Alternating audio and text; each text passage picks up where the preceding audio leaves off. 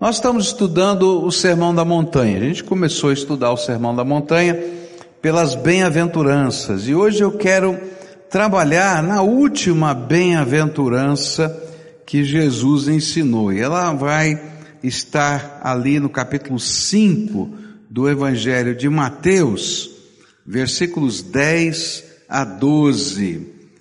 E a palavra de Deus vai nos dizer assim: Bem-aventurados os perseguidos por causa da justiça, pois deles é o reino dos céus.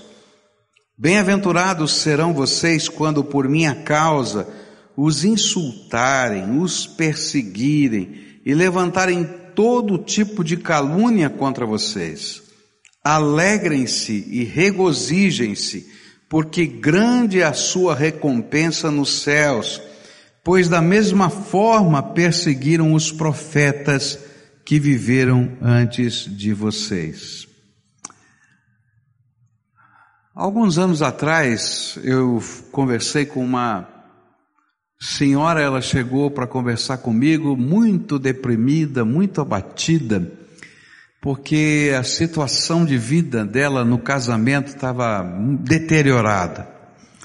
E ela veio com uma dor profunda na sua alma. Ela disse assim: Olha, o meu marido tem um problema com embriaguez, ele bebe demais, a gente quase não tem é, mais condição de conversar, de estar junto, porque a maioria do tempo que ele chega em casa ele está embriagado, ele bebe tanto que não sente fome, não come, e quando chega em casa, ele deita no sofá e dorme.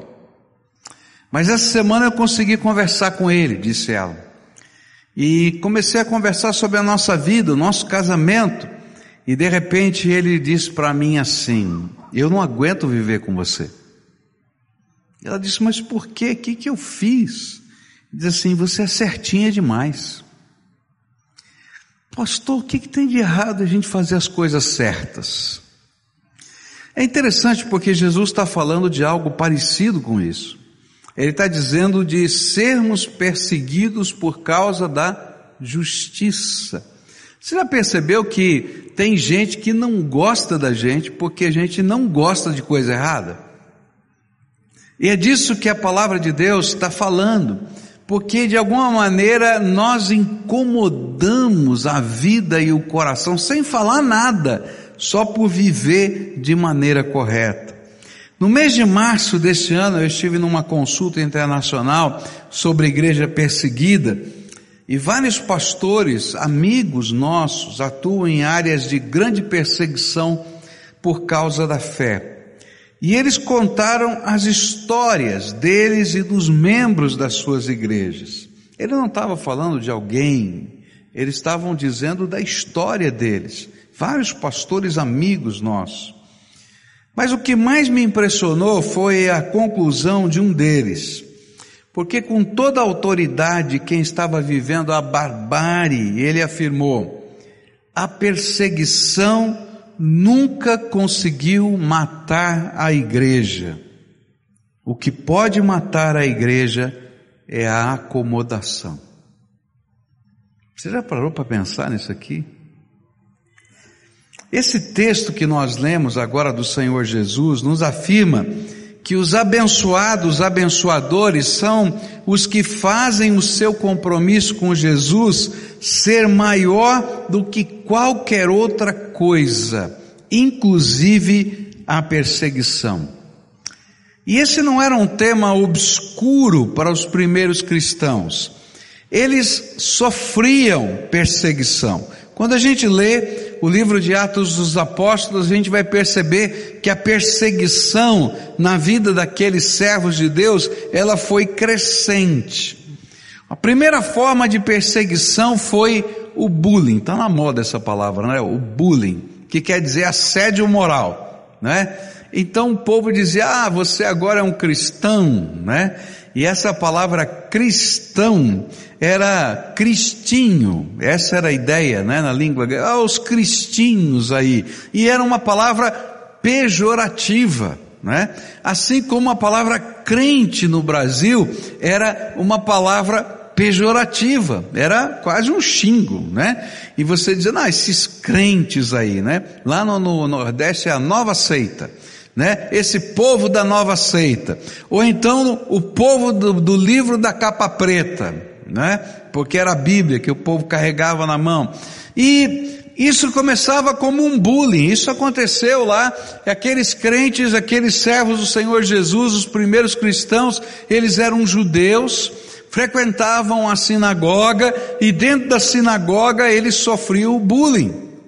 Eles sofriam assédio moral, mas não parou aí, porque quando o assédio moral ele não atinge o seu objetivo, que é arrefecer a nossa fé, ele então cresce para aquilo que é chamado de segregação social. Então você agora é um gueto na sociedade, você é colocado para fora, você não pode participar de algumas coisas, você não tem lugar em alguns, alguns é, contextos.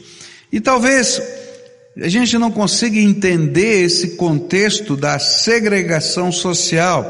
Mas o testemunho, por exemplo, de Salomão Ginsburg, que foi um missionário tremendo lá no norte do nosso país, autor de vários hinos, ele conta a história de quando ele, um judeu que se converte a Jesus, e ele conta para sua família que ele agora era um convertido no Senhor Jesus, que ele tinha algo novo, que ele cria em Jesus como Messias. O pai dele abre a porta da casa e diz: Filho, vai embora vai embora daqui, saia daqui, não tem lugar mais para você na nossa casa. E ele então sai, quando ele bota o pé para fora de casa, o seu pai levanta a mão e começa a recitar as maldições que estão no Velho Testamento. Maldito serás quando saíres, maldito serás quando entrares, Maldito serás quando te deitares, maldito serás quando te levantares. Ele vai indo embora e o pai vai dizendo essas palavras, essas palavras vão enchendo o coração dele e ele está com o seu coração ardendo, doendo. E de repente ele está caminhando na rua e ele é cheio do Espírito Santo.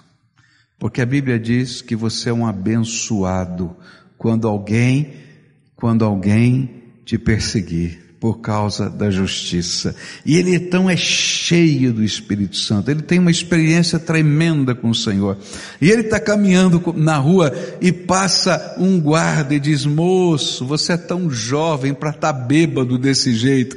Ele disse assim: Eu não estou bêbado, não. É o Espírito de Deus que está envolvendo a minha vida. Bendito sois quando te perseguirem. Sabe, a palavra de Deus está tentando nos ensinar, e isso no contexto que eles estavam vivendo, que nem sempre o mundo vai aplaudir para aquilo que cremos, pregamos e vivemos. Naquele tempo acontecia isso. Quando alguém se convertia a Jesus como Messias, alguns deles eram expulsos da sua casa.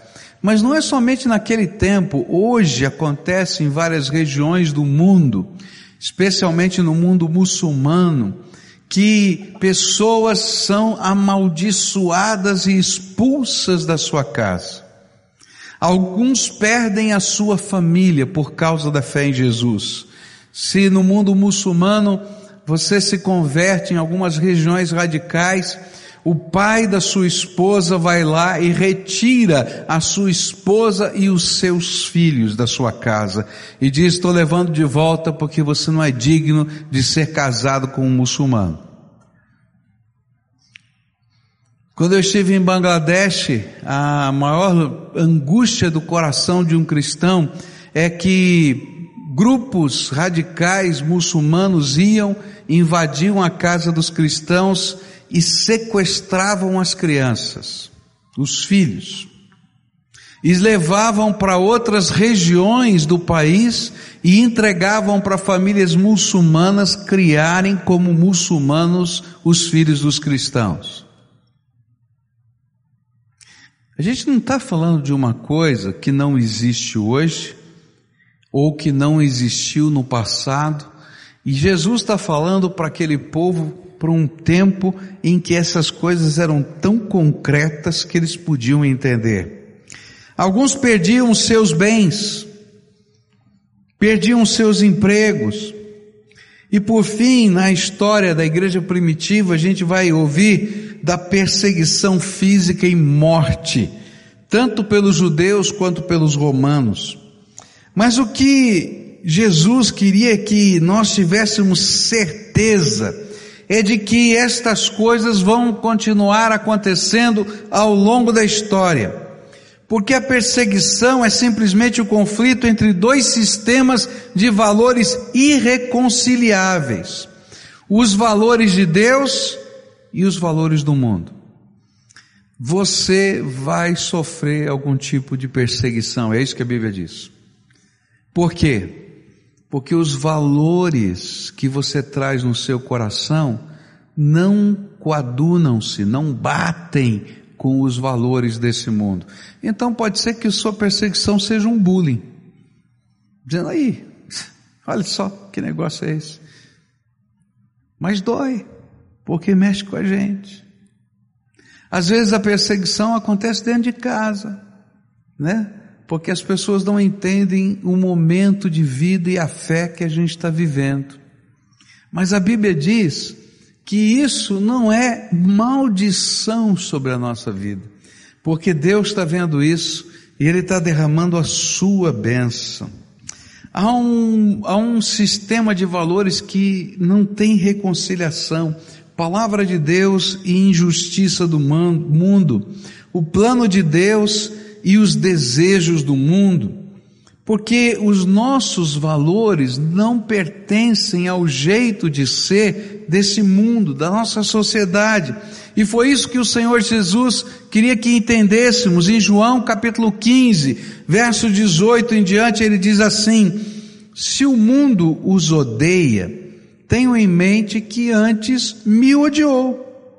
Se vocês pertencessem ao mundo, ele os amaria como se fossem dele. Todavia, vocês não são do mundo, mas eu os escolhi, tirando-os do mundo, por isso o mundo os odeia. E lembrem-se das palavras que eu lhes disse: nenhum escravo é maior do que o seu senhor. Se me perseguiram, também perseguirão vocês. Se obedeceram a minha palavra, também obedecerão a de vocês. Tratarão assim vocês por causa do meu nome pois não conhecem aquele que me enviou. O sentimento que eu tenho no meu coração e a Bíblia ela confirma esse sentimento. A Bíblia diz que nos últimos dias virá uma grande perseguição. A gente não viu ainda essa grande perseguição. A Bíblia chama isso de grande tribulação. A grande tribulação vai envolver várias situações diferentes, questões políticas, questões sociais, vai, vai envolver é, problemas da atmosfera, problemas é, com relação à, à, à, própria natureza. É interessante quando a gente lê as profecias, né? A gente fica abismado porque é, lá fala sobre uma chuva de, de pedras, né, chuva de, de, de granizo, não é? cujas pedras pesam 10 quilos. E quando a gente lê isso na Bíblia parece um absurdo, não é? Mas você já viu como está crescendo o tamanho do granizo aqui na Terra? Já tem granizo de um quilo. Quando bate na telha, estoura tudo. A Bíblia fala que nesses dias virá uma grande perseguição. E eu fico vendo esses eventos que estão acontecendo no mundo. Essa semana você viu aí, nesses últimos dois dias, o que aconteceu em Paris.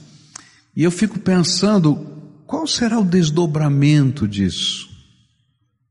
Então, por exemplo, hoje pela manhã, ontem, não me lembro bem, eu ouvi o noticiário e dizia que na França tomou-se uma atitude que foi é, prender e expulsar todos os líderes muçulmanos radicais. Ok, tem razão, Eu também faria isso, né? Pensando humanamente. Mas sabe qual vai ser o efeito disso? O efeito lá no futuro vai ser a quebra do conceito de liberdade religiosa.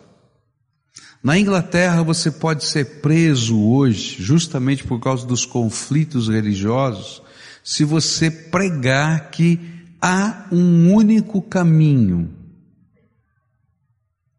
Há pastores que já foram presos porque pregavam que Jesus é o único caminho porque você só pode pregar que ele é um dos caminhos. Perseguição vai acontecer, não na, somente na forma de bullying, isso vai crescer. E Jesus, desde o começo, ele estava preparando o seu povo. Quando vivemos os valores de Deus, a ira vem no coração dos outros, porque o pecado é denunciado até quando não falamos. Você não precisa falar nada. Pelo simples fato de você viver aquilo que você crê, você já é condenado. Eu me lembro de uma jovem, anos atrás, num grupo de estudos na sua universidade, ela estava fazendo um mestrado naquela época, e ela então falou, como jovem solteira cristã, que ela tinha um voto de só praticar o sexo dentro do casamento. E então ela começou a sofrer o bullying de todos os seus colegas. Você é louca, que é isso? Maluca, papapi, papapá. E um belo dia ela se encheu e disse assim: Olha, vocês falam tanto de liberdade, então me deem a liberdade de viver segundo os meus valores. Mas se você vive segundo os seus valores, você é criticado, condenado. Agora, se você questionar o valor de alguém, então você está querendo colocar pela goela delas, deles a sua religião. Mas eles podem questionar os nossos valores. Por isso Jesus profetizou em Lucas 21, antes de tudo isso, prenderão e perseguirão vocês, e então os entregarão às sinagogas e prisões, e vocês serão levados à presença de reis e governadores, tudo por causa do meu nome. Ele preparou os seus discípulos em várias ocasiões, não foi a essa a única. Ele queria que os seus ah, apóstolos pudessem preparar também o povo de Deus para os momentos que viriam. João 16 diz assim: Eu lhes tenho dito tudo isso para que vocês não venham a tropeçar. Vocês serão expulsos das sinagogas. De fato, virá o tempo quando quem os matar pensará que está prestando culto a Deus. Farão essas coisas porque não conheceram nem o Pai e nem a mim. Estou lhes dizendo isto para que quando chegar a hora, lembrem-se de que eu os avisei. Não lhes disse isso no princípio, porque eu estava com vocês. 1 João 3 vai dizer assim: Meus irmãos, não se admirem se o mundo os odeia. 2 Timóteo 3 vai dizer assim: de fato, todos os que desejam viver piedosamente em Cristo Jesus serão perseguidos. 1 Tessalonicenses 3, para que ninguém seja abalado por essas tribulações, vocês sabem muito bem que fomos designados para isso. Quando estávamos com vocês, já lhes dizíamos que seríamos perseguidos, o que realmente aconteceu, como vocês sabem. O que Jesus estava tentando nos ensinar é que assim como os profetas foram perseguidos por causa da mensagem que anunciavam, nós, os profetas de hoje, seremos perseguidos. Eu não tenho uma boa notícia para você. A nossa fé incomoda. E você não precisa falar nada, é só viver a sua fé. E isso vai incomodar. E nem por isso a Bíblia fala para a gente odiar aqueles que nos perseguem. O que, que a Bíblia fala para a gente fazer? Amar. Porque no meio da perseguição, Deus vai trabalhar graça sobre a tua vida de tal maneira que vai quebrantar o coração que está endurecido. Quando eu era garoto e estava na escola ainda, e lá na escola pública estudava à noite, trabalhava de dia, quando eu chegava lá nos quadros da escola tinha uma charge todo dia. Tinha um cidadão que chegava mais cedo só para fazer a charge. E, e, essa charge sempre tinha duas, dois personagens. Eu era um deles. Era o pastoreco, né? E o feijão. O feijão era o meu amigo. E aí ele fazia uma charge, sempre uma charge, charge da nossa fé, da Bíblia, daquilo que a gente falava, daquilo que a gente vivia. Todo dia era um momento de graça. Todo mundo chegava mais cedo na classe, só para ver a charge, não é? E dar risada. E quando o professor chegava, ele tinha que apagar a charge. E alguns tinham dó de apagar a charge. Então, normalmente apagavam a lousa da frente e a lousa lateral deixavam lá. Então ele fazia o começo da história, que não era tão engraçada na primeira lousa, e a mais engraçada ficava na segunda lousa lateral por todo o período. E assim acontecia. Mas aquele mesmo rapaz que escrevia charges, um belo dia pega a sua cadeira, coloca lá do meu lado, no meio da aula, não está nem aí com o professor, e ele começa a abrir o seu coração comigo, falar das coisas que estavam acontecendo na minha vida, na vida dele e pedir para que eu orasse por ele. Daquele dia em diante a charge acabou. Mas o interessante é que mesmo quando a gente vive essa fé que incomoda, a palavra de Deus e o Espírito de Deus estão trabalhando no coração das pessoas. E é por isso que a Bíblia diz para a gente amar aqueles que nos perseguem porque Deus já está trabalhando no coração dessas pessoas. E se alguém começar a ficar muito, muito irado com você, então se alegre, diz a Bíblia. E vai lá e ore, Senhor, louvado seja o teu nome, que o Senhor está quebrantando esse coração, essa pessoa nem viu. Não está nem percebendo do que o Senhor está fazendo na alma dessa pessoa. O que o Senhor queria que nós fizéssemos quando toda perseguição vier na nossa vida. Primeira coisa que a gente vai aprender que o Senhor queria que fizéssemos é que Ele deseja que a perseverança e a fidelidade sejam as marcas do verdadeiro cristão. Você é bem-aventurado quando a sua fé está acima de tudo e todos, até da perseguição. E o que ele deseja é que haja fidelidade e perseverança no meio da luta.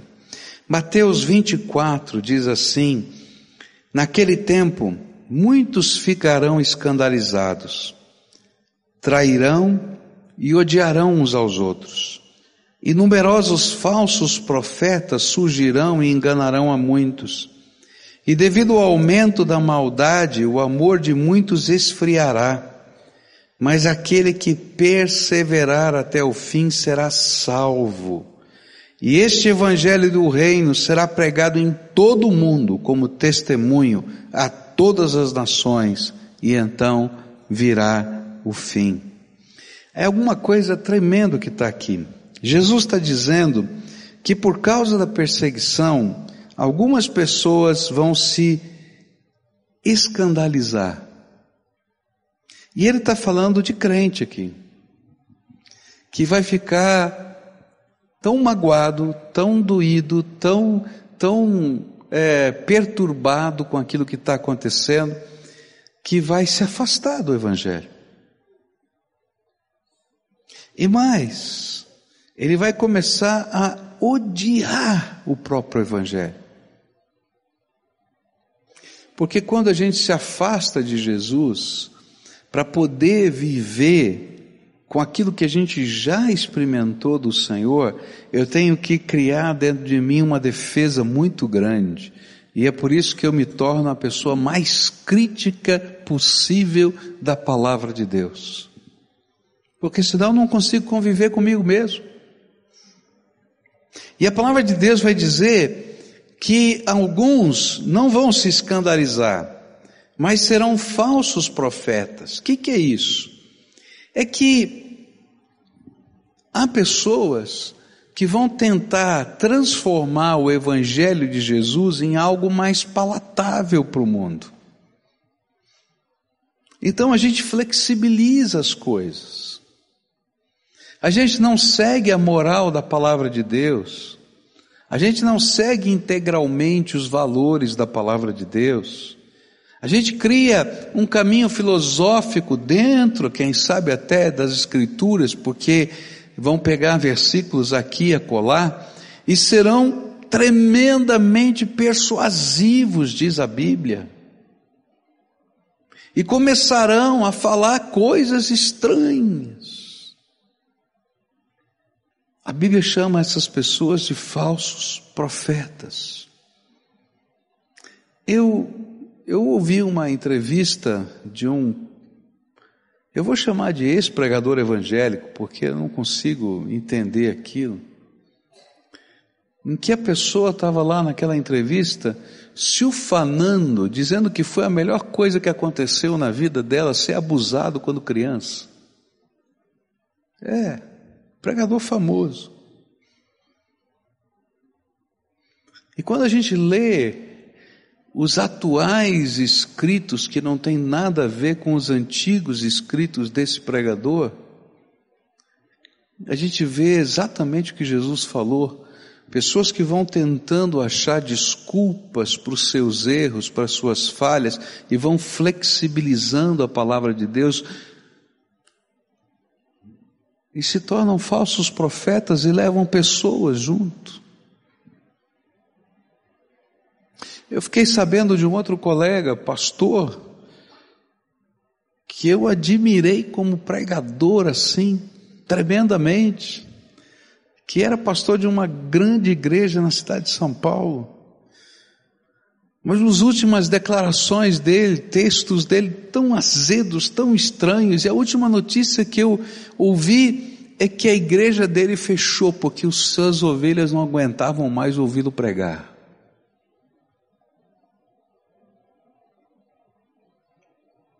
Existem falsos profetas. E eles se levantam porque não conseguem mais manterem-se nos valores da palavra de Deus e querem achar um caminho intermediário.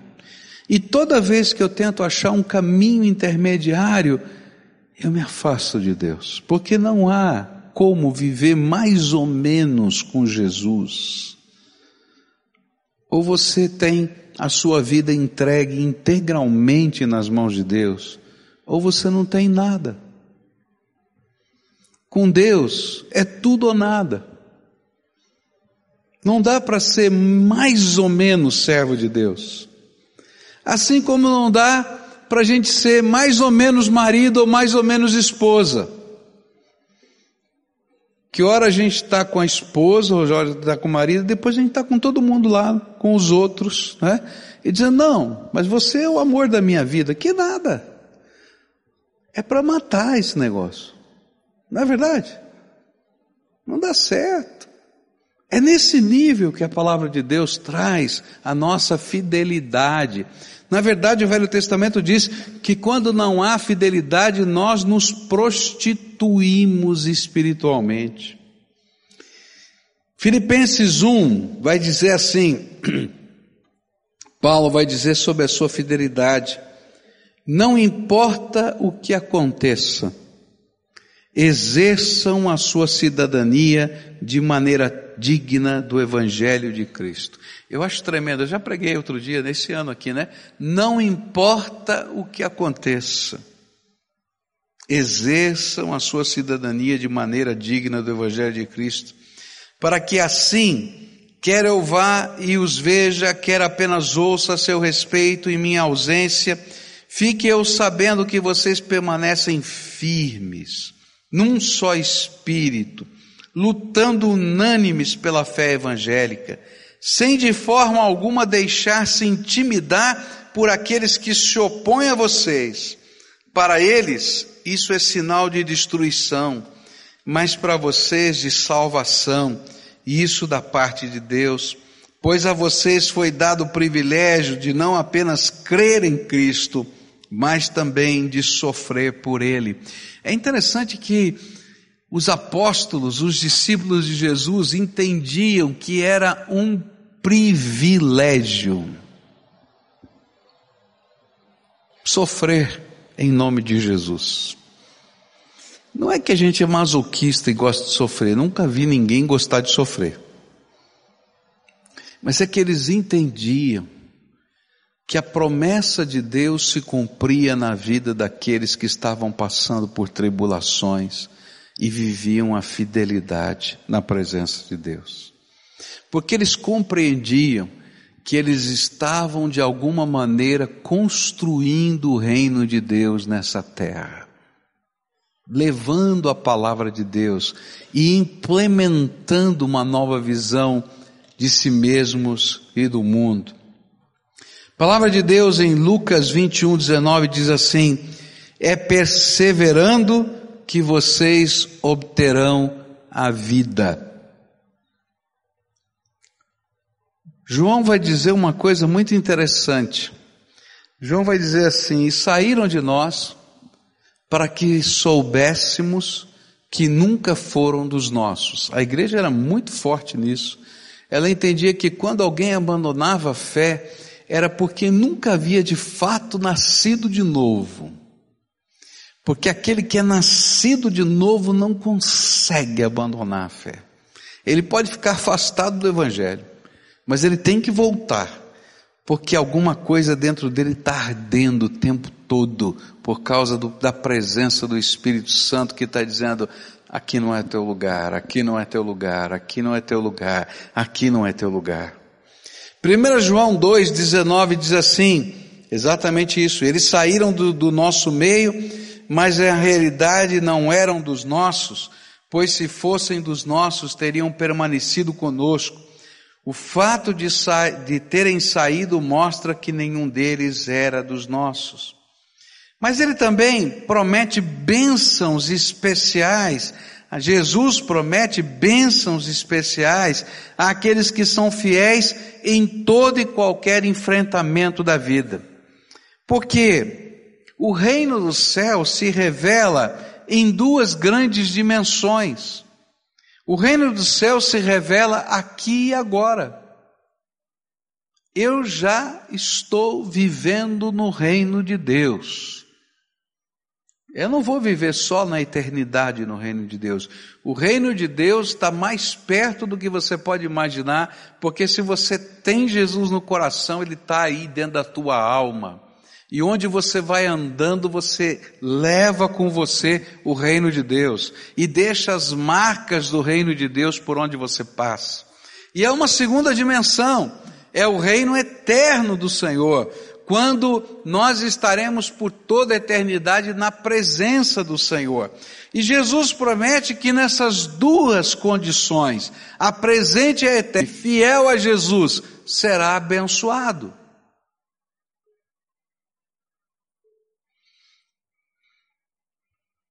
há uma honra e uma graça da gente ser fiel ao nome do Senhor Jesus. Atos 5, 41 diz assim: os apóstolos saíram do sinédrio alegres por terem sido considerados dignos de serem humilhados por causa do nome, o nome de Cristo. E todos os dias no templo, de casa em casa, não deixavam de ensinar e proclamar que Jesus é o Cristo. É tremendo isso, porque lembra aquele meu amigo que falou lá em março, olha, a perseguição nunca conseguiu matar a igreja. O que mata a igreja é a acomodação. O que mata a igreja é a acomodação. Porque quando a gente está passando por batalhas dessa maneira, e a gente está se firmando em Cristo para poder resistir essa batalha, Deus derrama tamanha graça sobre nós, a alegria da salvação está dentro da nossa alma, que a gente se levanta com mais ousadia e prega o Evangelho com mais firmeza ainda, e a palavra de Deus flui cheia de graça na nossa vida. É isso que a Bíblia está ensinando. A palavra do Senhor vai dizer que não apenas Ele nos dá essa graça, mas Ele nos consola. Ao mesmo tempo, 2 Coríntios 1, 5 diz assim: Pois assim como os sofrimentos de Cristo transbordam sobre nós, também por meio de Cristo transborda a nossa consolação. É tremendo isso. Você já passou por uma batalha muito intensa e você está naquela angústia, você tranca a porta do teu quarto e vai falar com Deus? E você chora na presença de Deus, e você se derrama ali.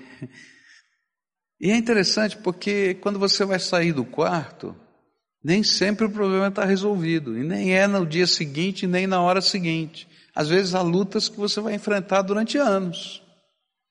Mas toda vez que você entra na presença do Senhor, se derrama sobre você a consolação do Espírito e algo sobrenatural de Deus vem sobre a tua alma. E você não se levanta do mesmo jeito que você chegou, você se levanta cheio da consolação de Deus. É isso que Paulo está falando. No meio da perseguição, nós somos cheios da graça, nós somos cheios da consolação. E Ele confere, Deus confere a nós uma proximidade maior e mais intensa. 1 Pedro 4,14 diz assim: Se vocês são insultados por causa do nome de Cristo, felizes são vocês, pois o Espírito da glória, o Espírito de Deus repousa sobre vocês. Você lembra da história do Salomão Gisburg? Que ele sai de lá ouvindo as vozes, a voz do seu pai, maldito serás, maldito serás, maldito serás, e ele sai entristecido, angustiado. E o que que Deus faz com ele? Ele escreve isso no seu diário. Ele é cheio da glória do Espírito no seu coração. É como se Deus estivesse dizendo: olha, você está ouvindo todas essas maldições? Eu estou transformando em bênção sobre a tua vida, porque eu estou me derramando sobre você. E para que ele não achasse que isso era uma coisa da cabeça dele, passa um guarda e diz assim: menino, você é tão novo e está bêbado desse jeito. Ele diz: não estou bêbado, não, não bebi nada. Eu estou embriagado do Espírito Santo de Deus. Há bênçãos no meio das perseguições e das batalhas. A palavra de Deus vai nos dizer que Ele nos transforma em testemunhas especiais com grande poder e autoridade. Lucas 21 diz assim: será que vocês, será para vocês uma oportunidade de dar testemunho, mas convençam-se de uma vez de que não devem preocupar-se com o que dirão para se defender, pois eu lhes darei palavras e sabedoria, e que nenhum dos seus adversários será capaz de resistir ou contradizer. contradizer. Vocês serão traídos até por pais, irmãos, parentes, amigos, e eles entregarão alguns de vocês à morte. E todos odiarão vocês por causa do meu nome. Contudo, nem um fio de cabelo da cabeça de vocês se perderá. É perseverando que vocês obterão a vida.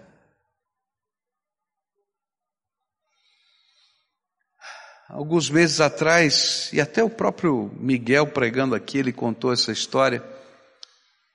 Ele, junto com alguns irmãos, foi levar mantimentos a uma a um lugar de refugiados.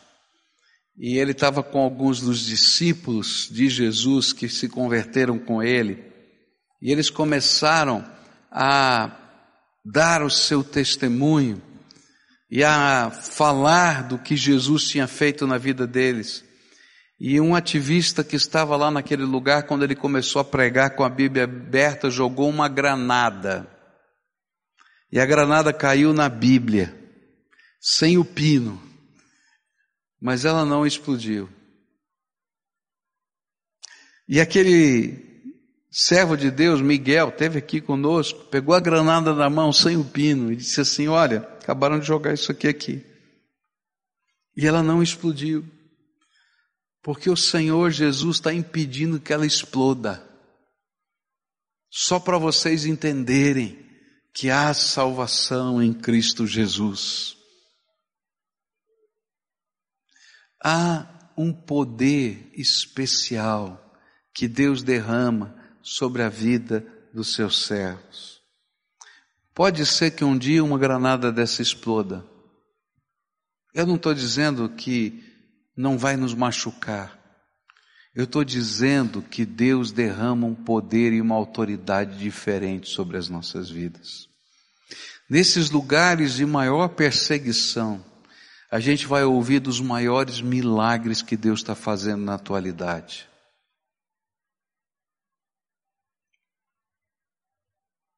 Alguns dos jovens da nossa igreja que foram para a Índia ficaram admirados porque um deles disse para mim assim: Pastor, eu já orei por muita gente aqui no Brasil, mas quando eu orava lá na Índia, a gente era curada. Eu não estou entendendo. Porque naqueles lugares de maior perseguição, a maior graça de Deus sendo derramada para testificar a glória do Salvador Jesus Cristo. Por isso, vocês são abençoados, abençoadores, quando a fé que vocês têm está acima de toda e qualquer perseguição. Mas a Bíblia conclui aqui essas ideias, dizendo que essa bênção, ela vem agora e também no porvir. Mateus 10 diz assim: Respondeu-lhe Jesus: Digo-lhes a verdade, ninguém que tenha deixado casa, irmãos, irmãs, mãe, pai, filhos, campos, por causa de mim e do Evangelho, deixará de receber cem vezes mais, já no tempo presente, casas, irmãos, irmãs, mães, filhos e campos, e com eles perseguição, e na, na era futura a vida eterna. Eu acho tremendo esse texto porque Jesus deixa claro que ele não está espiritualizando o texto. Porque ele repete casa, irmão, irmã, para dizer assim, ó, oh, aqui eu vou estar tá derramando a minha graça.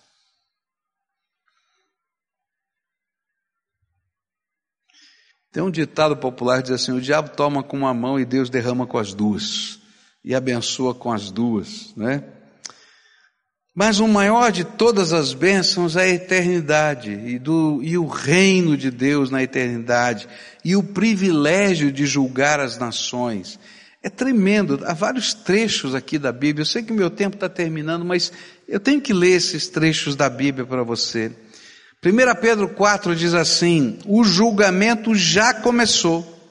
Amados, não se surpreendam com o fogo que surge entre vocês para os provar, como se algo estranho lhes estivesse acontecendo mas alegrem-se à medida que participam dos sofrimentos de Cristo, para que também, quando a sua glória for revelada, vocês exultem com grande alegria. Se vocês são insultados por causa do nome de Cristo, felizes são vocês, pois o Espírito da glória, o Espírito de Deus, repousa sobre vocês. Se algum de vocês sofre, que não seja como assassino, ladrão, criminoso ou como quem se intromete em negócios alheios. Contudo, se sofre como cristão, não se envergonhe, mas glorifique a Deus por meio desse nome, pois chegou a hora de começar o julgamento pela casa de Deus. E se começa primeiro conosco, qual será o fim daqueles que não obedecem ao evangelho de Deus? E se o justo, e se ao justo é difícil ser salvo, que, se, que será do ímpio e pecador? Por isso mesmo, aqueles que sofrem de acordo com a vontade de Deus devem confiar a sua vida ao seu fiel Criador e praticar o bem. 2 Coríntios 4 diz assim: Por isso, não desanimamos, pelo contrário, mesmo que o nosso homem exterior se corrompa, contudo, o nosso homem interior se renova de dia em dia, porque a nossa leve e momentânea tribulação produz para nós eterno peso de glória acima de toda comparação. Apocalipse 2, 10 diz assim: Não tenha medo do que você está prestes a sofrer. O diabo lançará alguns de vocês na prisão para prová-los, e vocês sofrerão perseguição durante dez dias. Seja fiel até a morte, e eu lhe darei a coroa da vida. E Mateus 19, verso 27 em diante diz assim: E então Pedro lhe respondeu: Nós deixamos tudo para seguir-te, que será de nós? E Jesus lhes disse: Digo-lhes a verdade, por ocasião da regeneração de todas as coisas, quando o Filho do Homem se assentar em seu trono glorioso, vocês que me seguiram também se assentarão em doze tronos para julgar as doze tribos de Israel. E todos os que estiverem deixado casas, irmãos, irmãs, pai, mãe, filhos ou campos por minha causa receberão cem vezes mais e herdarão a vida eterna. Contudo, muitos primeiros serão últimos e muitos últimos serão primeiros. Uau, li um monte de texto da Bíblia para você hoje. Porque falar de perseguição só com a minha voz não significa nada. Mas se as promessas de Deus estiverem no teu coração, no meio da batalha, da luta, do sofrimento, da perseguição, das dificuldades, uma nova esperança vai surgir, porque eu sei em quem tenho crido, e estou seguro que é poderoso para guardar o meu tesouro até o dia final.